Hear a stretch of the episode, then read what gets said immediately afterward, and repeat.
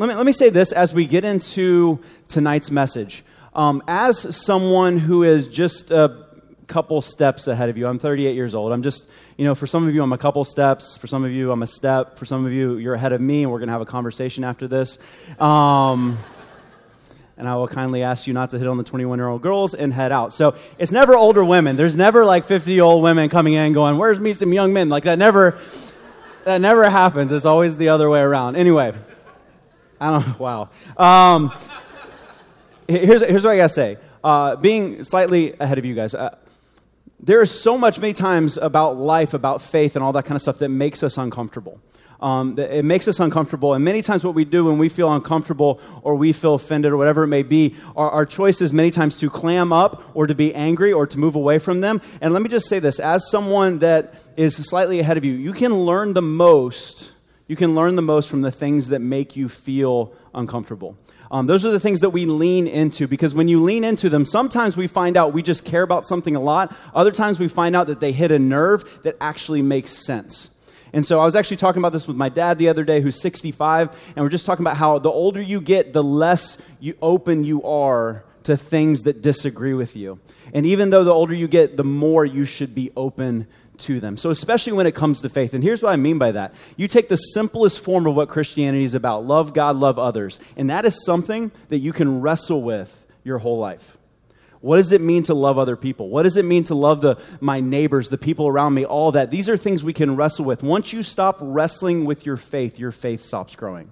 So, as we go through this series, as we go through these things, some of these things it's going to feel uncomfortable. Some of these things it's going to cause you to wrestle. That's not a bad thing. In fact, even at the end of it, if you don't agree with me, I'm okay with that.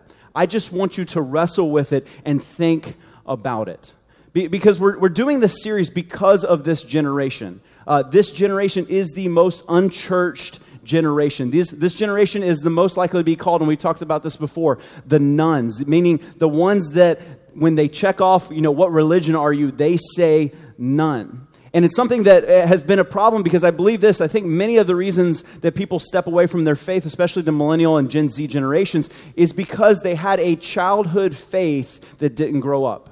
They had a childhood faith, and then all of a sudden they grew up and they started asking fact based questions and got faith based answers. They started going to their parents and saying, Hey, what about this? What about this? And their parents went, Well, I don't know, but we believe this. And they didn't get good answers to those things. And I believe what has happened is we, have sort of started to walk away. And the first week, if you were here, we talked about atheism and how there's unsettling things about atheism. There's unsettling things about following Christ, but just because something's unsettling doesn't mean it's not true. And when we're walking away from God, we're walking towards something. Last week, we talked about the gods that never existed. And for some of you, I know it was an uncomfortable time because I talked about gods that maybe were very close to you. We talked about the bodyguard God, the idea that if you have enough faith, God won't let anything bad happen to you and how that wasn't that's not true or the, the gap god the one that just fills in the gaps of what we can't understand or the god that's against science and this idea that we have to choose science or god and all of these things were there because someone told us but as we got older our faith never grew up in fact, when I have all these conversations with people, and you heard me say this last week about deconversions, about why they leave their faith, many times they tell me why they left their faith, and I'm like, I don't believe in that either. I don't believe in that also. Because Christian deconversion comes down to two things. We can throw the slide up there. It's, it's what we talked about last week. As somebody told me so God, and a Bible tells me so Jesus. And here's, we're talking about a Bible tells me so Jesus. And let me just start off this. I need you to listen. I do. I need you to pay attention. I don't take notes. Don't try. Um, we're going to go through a lot, and it's going to be really fast. And if you're not paying attention, you may get the wrong thing, and I may get an email from Pastor Craig tomorrow morning going, Hal doesn't believe in the Bible? No. And I just want you to pay attention. It'll be up on the podcast. If you haven't listened to the others, you can catch up with those on the podcast. Uh, if you want notes, I will send you those notes. And let me say this as I start this message, okay? I want to make sure you understand this. I love the Bible, okay? I read it daily. I think it's something that is incredibly important. It's the manual God gave us for our lives. I believe it has incredible importance. What I'm talking about today is not that I don't like the Bible. You may go through part of it, he's like, why is he down on the Bible? I'm not down on the Bible. I'm down on the idea that the only thing that our Christian life can hold to is the Bible. There is much, much more than that, okay? I love the Bible. I read the Bible. I believe in the Bible, okay? All right. but here's the deal. Here's what happened. We're, we are going along the way, and if you grew up in church, you know this line Jesus loves me, this I know, for the tells me so. And that's where it went wrong. Stay, don't leave, don't leave. That's where it went wrong. Is this belief that the reason we believe Jesus loves us is just because the Bible tells us so. There's the implication that the only thing we can hold on to in our faith is that the Bible told us Jesus loves us, so that's all we had. And many of you, this was this was your childhood. This is the type of church I grew up in. It's the if the Bible says it, that settles it kind of situation where you would come up with questions and they would just say the Bible said, but they wouldn't answer around that. They wouldn't say anything else. They would just say, if the Bible says it, that settles it. And the problem is, you go off to college, and then all of a sudden, you have all of these questions. You bring them home to your parents, you bring them home to your pastors, and you say, well, what about this? And they just say, well, we don't believe in that. You're like, that's not an answer. Like, eh, that's not what we do, it, or it's not in the Bible, and you're wondering, what is it that we believe? And here's the truth if the Bible is the foundation of our faith, as the Bible goes, so goes our faith. And let me just say this the problem is, Christianity can't survive if the Bible disappears, is the belief. If the Bible disappeared, we wouldn't be able to, to follow after God. And so we keep not asking questions. Many of you have been in the world where people have said, hey, just believe, don't think. And that's not at all what God wants us to do. Being alive for 38 years, I will tell you this every single year I've been alive, there has been a news story and there's been people talking about reasons why the Bible isn't true. It will happen all the time. You will hear people talk about it. You hear people talk about, well, you can't prove this in the Bible. You can't prove that in the Bible. I still remember, I think it was about 13, 14 years ago, there's a movie that came out called The Da Vinci Code. And before that, there was the book. Here's what's crazy it was fiction. Dan Brown said, it's fiction. But people watched it and went like, oh no. It's like Mary was mar- married to Jesus? Well, Dan Brown said it was so, and literally churches had to do series on why the Da Vinci Code wasn't real. There's always people that comes out, well, you know, what about the fact that you can't prove that the walls of Jericho fell, or you can't prove that Cain killed Abel, you can't prove these things. And the belief is if we can't prove every single thing in the Bible, then the Bible isn't true. And here's what we know, and this is true, is that if any part of the Bible isn't true, then the Bible isn't true. So the pressure becomes I no longer have to defend my faith, I have to defend a Bible that I don't know everything about. And this is what I'm saying. I'm not saying the Bible is not true. In fact, there is a crap ton of information. Yes, that's a unit of measurement. There's a crap ton of information out there archaeological evidence, philosophical evidence of the Bible. Look up Ken Ham. Google his name and get ready for the next five days to watch all of his videos. And you will see evidence on top of evidence of how we can prove things happen. The problem is, we can't prove everything. They can't prove it never happened, but we can't prove it happened because it was thousands of years ago. And so the problem that happens is that people see that. They go, well, we can't prove that. And so they think, well, if the, I can't prove the Bible, then I don't have faith. Then I don't have faith. And let me just say this there is a version of Christianity, there is the version we believe in that is not that fragile. It's not that fragile. And, and let me say this this will make a lot of sense to you guys. Christianity does not exist because of the Bible, it's the other way around. Okay? Just in the same way you don't exist because you have a birth certificate. In the same way, your car doesn't exist because you have the manual. Here's what the Bible is. You look at the New Testament, it's both of those things. Like a birth certificate, it tells us what happened. Like a manual, it tells us how to live and have church. But it doesn't, it's not the reason Christianity exists. Christianity came first, and because of that, we had the Bible. Now, what I'm going to do today, I'm sure some of you are going to be so excited about it. We're going to have a history lesson. Some of you are like, yes. I was just telling my friend, I hope there's a history lesson in church today because I was hoping to be bored out of my mind. I'm trying not to be bored. And just so to make it better, we're going to start off with the timeline. Yes, right? And so we're going to start off with the timeline. Here's what I want to do I want to talk about how Christianity came to be, and it will show us how much more we have to believe than just reading God's word. So let's go up, let's throw it up there, the first timeline there. Okay, so here's the deal. You got to understand when Jesus was born and he lived, they were going after something called the Julian calendar. It's a, it's a different form. And then later on, around 5, I think it was 525 AD, uh, they switched over to what's called the Gregorian calendar, which is based off of Jesus' birth. BC AD before Christ after death. Here's the problem they got some of the dates mixed up because in 525 they didn't have all the information. So, saying that, when you look at this calendar, Jesus was born three years before he was born. So they, they basically they weren't able to figure it out. So basically, Jesus was born about two to three uh, BC. And then he was lived his life and then 30 AD we have three big events happen. First we have the crucifixion where Jesus dies on the cross.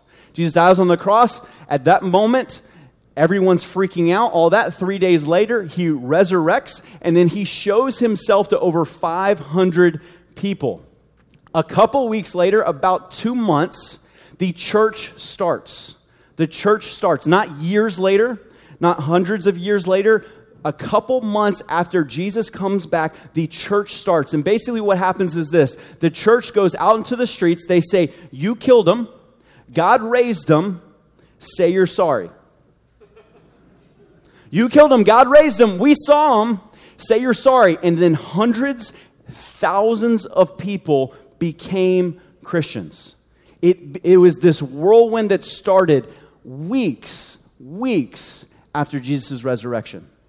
Now, the next, the next thing on that calendar is in AD 70. And this is, I want to explain this situation real quick. And this is when the temple was destroyed. In 70, around 70 AD, there's this guy named Vespasian. Vespasian was a general in the army. He is basically, at this moment, he is tasked with getting rid of all the Jewish rebellion. Many times during the Roman Empire, the Jewish rebellion would come along. They'd have different gangs and different factions, and they would fight against the Romans, a lot of guerrilla warfare type deals. And so the Roman Empire is like, we've had enough. So Vespasian comes down from Galilee. He starts rounding everybody up, moving them down towards Jerusalem. Jerusalem. He's rounding everybody up, every gang, every faction, everything, till there's a point where really just about every Jewish person that would be against the Roman Empire is in Jerusalem. At that moment, he gets called. Basically, he becomes the emperor. His son Titus decides he's going to do this the harshest way possible, builds a moat around uh, Jerusalem, builds an earthen wall behind it, and then literally starts sacrificing, crucifying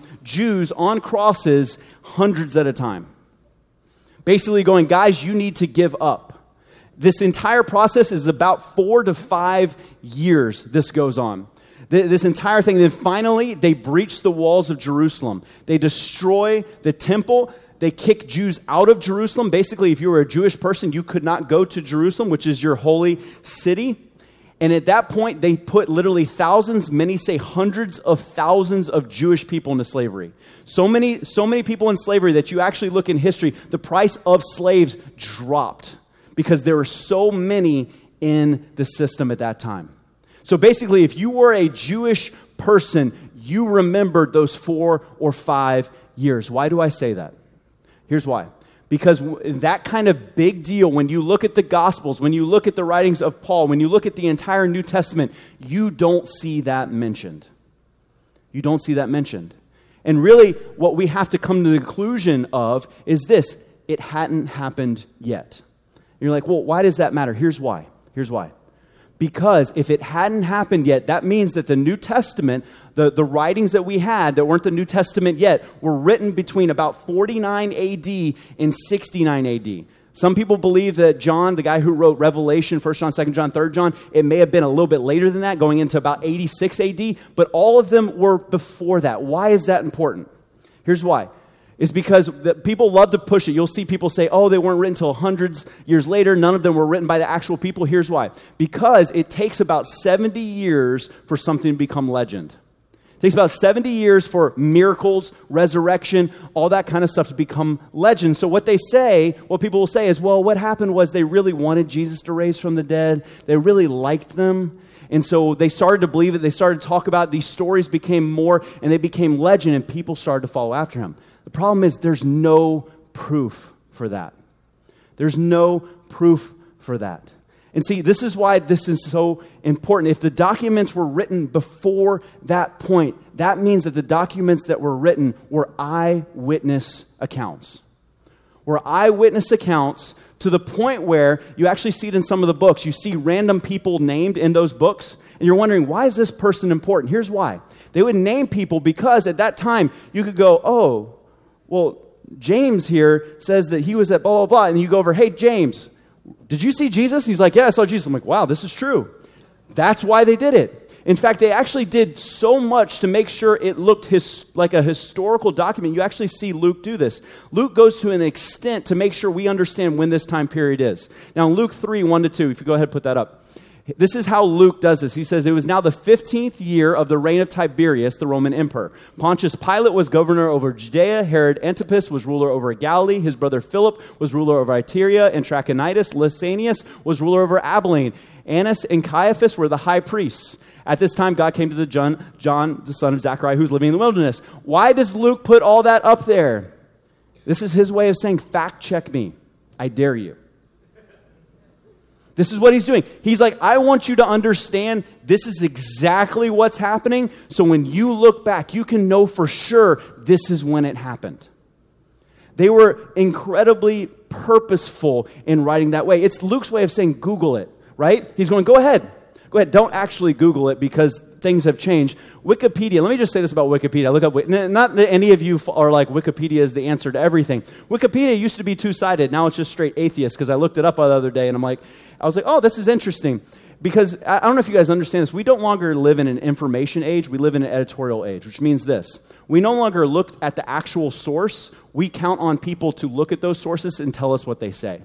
And so when you look at Wikipedia, when you look at these things and they source those things, actually go to them because it's interesting. Because you find out that the actual source many times says something different or says, well, it could also be this, but Wikipedia states it as fact. Anyway, not that you needed to be told Wikipedia isn't truth, but here's the deal. If you're making up this entire story, if you're trying to create legend, you don't do this. You say, this happened in a faraway place a long time ago. Like you're like, oh yes, Jesus came in a time when things were simpler. You don't you don't mark down the exact moment if you want people not to fact check you.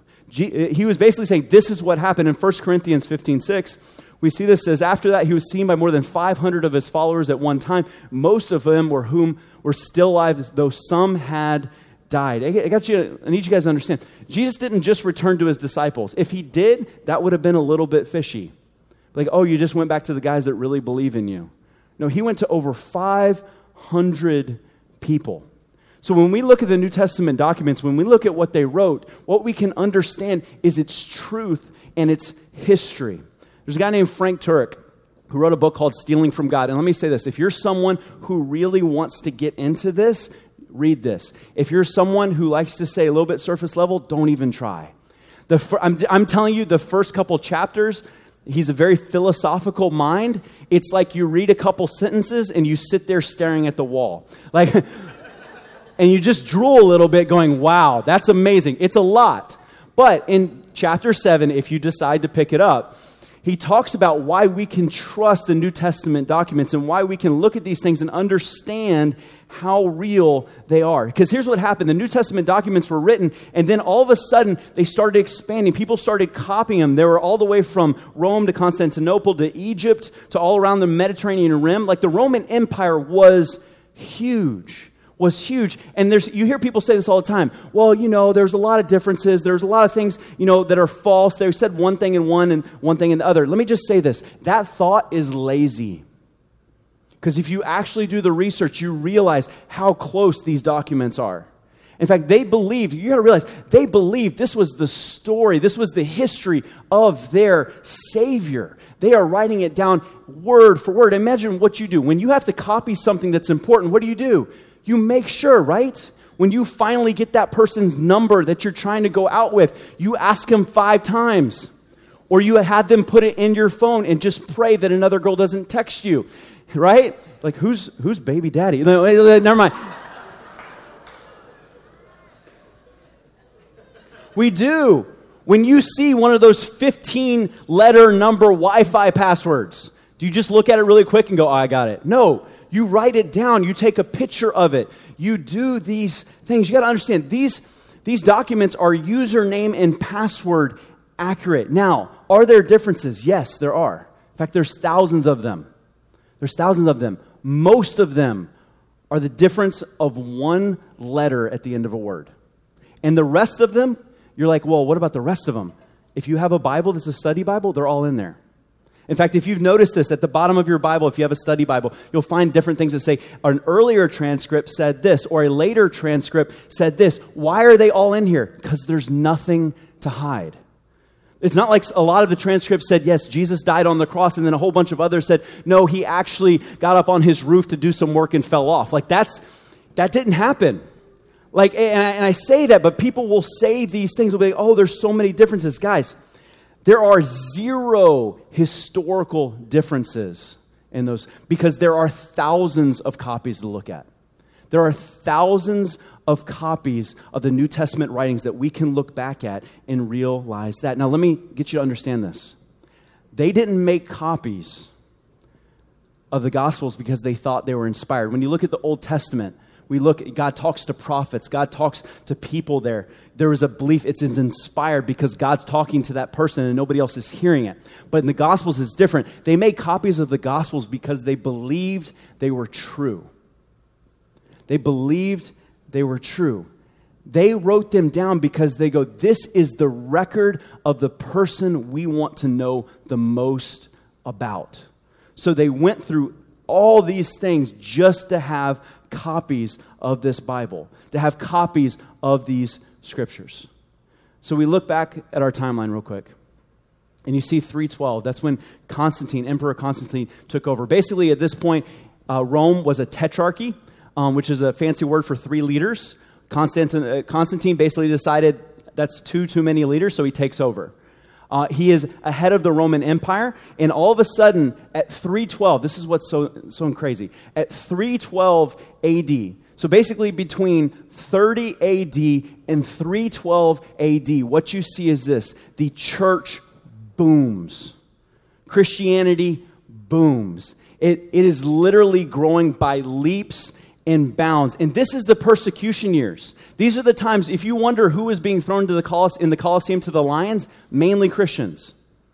Mainly Christians. If you're wondering who is being sacri- uh, like sacrificed or crucified on a regular basis, it was Christians. Nero, if you look him up, he's crazy. There's a moment where he is literally taking Christians and lighting them at his garden parties for light, burning them at the stake for light.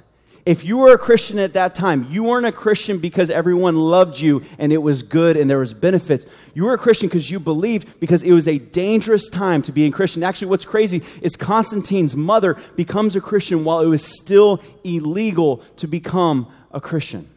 So here's what happens though Constantine has just taken over these, these two different parts of the empire, and he's looking, he's going, I need to figure something out to bring everyone together. I need to figure out that something that everyone has in common that I can bring people together and they will feel a part of an empire. And what Constantine does is this is he makes Christianity the state sponsored religion. So in this time, Christianity is illegal wrong and just a couple of people. It goes from that all the way to being the state sponsored the religion of the biggest empire in the world. And, and I want you to understand this. Constantine did not make this happen because he believed in Christianity. He actually says that it wasn't a Christian. The reason he did it is because he knew that's what everyone else believed that people were literally looking at the Colosseum, they were looking at people being burned at the stake, and they were going, I will believe in this anyway. To come to this conclusion, Christianity made its greatest strides during the 282 years before the Bible even existed. Christianity made its greatest strides in the 282 years before the Bible existed. Here's what's so crazy to me and what is so different about this. See, Christianity is, is different when you really get down to. I love people when they say, they go, well, all religions are basically the same. That just means to me that you haven't studied religions. Because they're very different. With Christianity, it's so different because it's literally God going, hey, do you believe in my son? Yes. Well, do you, are you sorry for your, the sins that you've done? Yes. Here's heaven. And then we go, Well, do we have to pay you back? God's like, No, you don't have to pay you back. Like, Are you sure? God's like, Yeah. But I'll, I'll tell you what. And we're like, oh, Okay, of course there's a but. He goes, But I have a better life for you. I have a life that I want you to do that has more purpose, has more meaning. You know, all those skills and talents you have, I want to use them for a reason. And I want you to have the best life possible. And then we go, well, what if we mess up? Well, you know, remember that forgiveness thing? Yeah, just ask for it again and we can move forward. But here's the deal, guys God gives us heaven to start off. Being martyred in Christianity is no benefit. There's no virgins right? There's, there's no money. There's no like, if you get martyred, then Jesus goes, well, you get to be next to me. There's nothing there. People are literally dying for Christianity, not because of something they can gain, because of what they can give to other people. Guys, guys, get that. People are dying in the hundreds of thousands because they believe so much in who Jesus was. So when we look back at the timeline, it wasn't until 350 AD when they put together the Old Testament and the New Testament writings, and it wasn't until 388 AD where they actually called it the Bible. It wasn't until 388 AD where they actually decided it was called the Bible. And in that time, you see incredible things happening. In fact, before the Old Testament and the New Testament were combined, entitled the Bible, Christianity had already replaced the pantheon of Roman, barbarian, and Egyptian gods and was the state religion of the Roman Empire. Guys, you got to realize how big that is. A lot of people look at Christianity and they assume it's one of those state sponsored religions because we grew up in the United States. Or you think of, you know, England and stuff like this. Not only was Christianity not the state sponsored religion, it was illegal to be a Christian, and it grew so much that they had no choice but to make it that. In fact, I actually believe Christianity should never be a state sponsored religion, meaning by that, I don't think a, govern, a government and Christianity should be close together because every time that happens, people use it for evil. In fact, you see it throughout history. They're like, hey, we need to conquer these people. How do we get everybody on board? Tell them God told us to do it. Right? We really want that land over there. It has a lot of good stuff. How do we get it? Well, tell them it's a godly thing. Right? Yeah, oh, we really want to do these things that sound awful. We want to kill these people. Well, tell them they're against God and we should do it. And that's what God told you to do. See, when God and government mixes together, it's always a bad thing because evil people use Christianity for evil. But what you see right here is you literally see a religion grow so much that the one in power has no choice but to say, all right, this is what we believe mean, this is what's crazy. This is all before the Bible was in the hands of any person. In fact, the Bible really wasn't in the hands of anybody until the printing press, which was around, I think it was like 1400 AD, somewhere around in that time. Gutenberg invented the printing press because at that moment, nobody wanted to. It was illegal to own a Bible. If you owned the Christian scriptures, it was illegal. On top of that, it was expensive. They used wax tablets that were incredibly, incredibly expensive, and not many people knew how to read back then.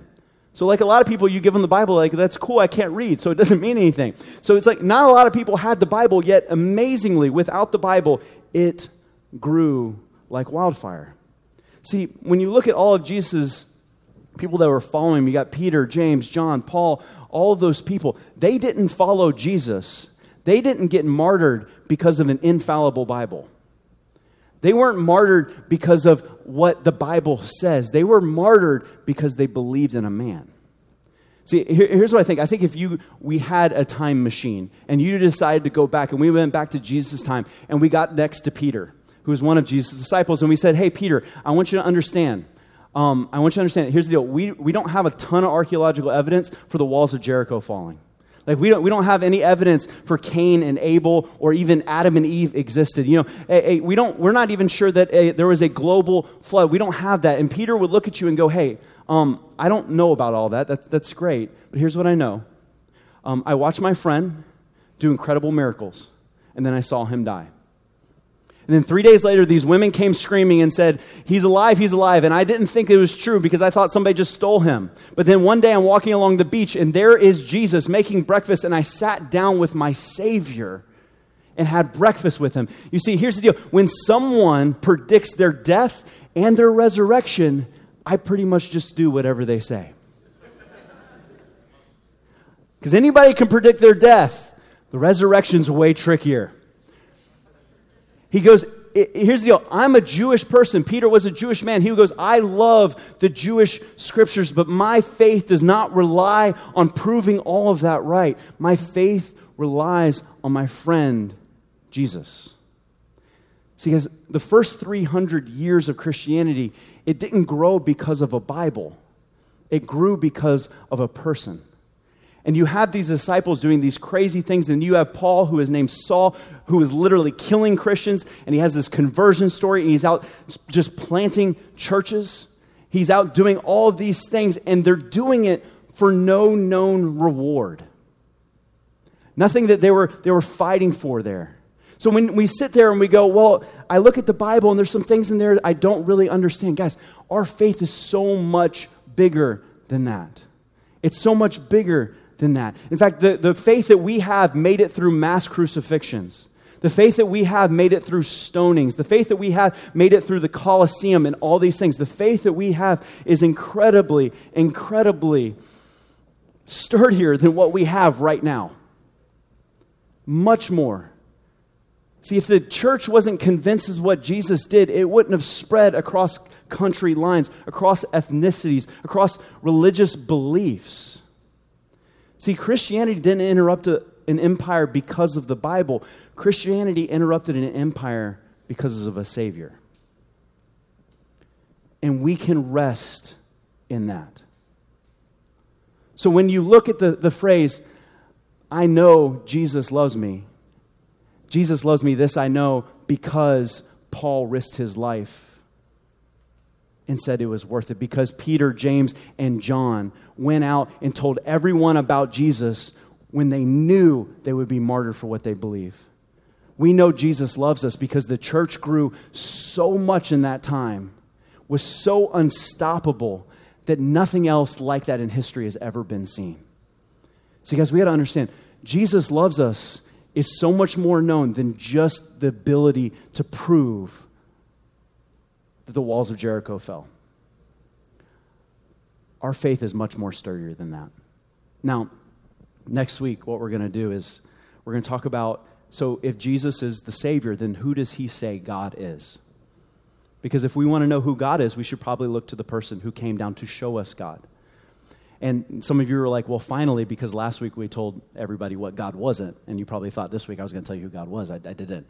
Um, I'll do that next week. And then the next week after that, we're going to talk about injustice. And let me just tell you do not miss that week. It is a question that I get more than any other question the idea of injustice and an evil in the world. Guys, allow your faith to be a little bit uncomfortable. Allow God to wrestle with it so that it comes out stronger than it was before. Let's pray. God, we thank you so much for who you are. God, we thank you that uh, you have given us a faith that is sturdy, that you've given us a faith that we can hold on to. God, I pray that uh, as we go throughout our weeks, as, our, as we go throughout our days, that we look at the passion that the early church had and ask ourselves, what's different? Why don't I have that? And we look to engage you in the same way that they did. God, I pray that you grow our faiths, you build our faiths as we go throughout this week. God, we thank you that we get to do this with you. And in Jesus' name I pray. Amen.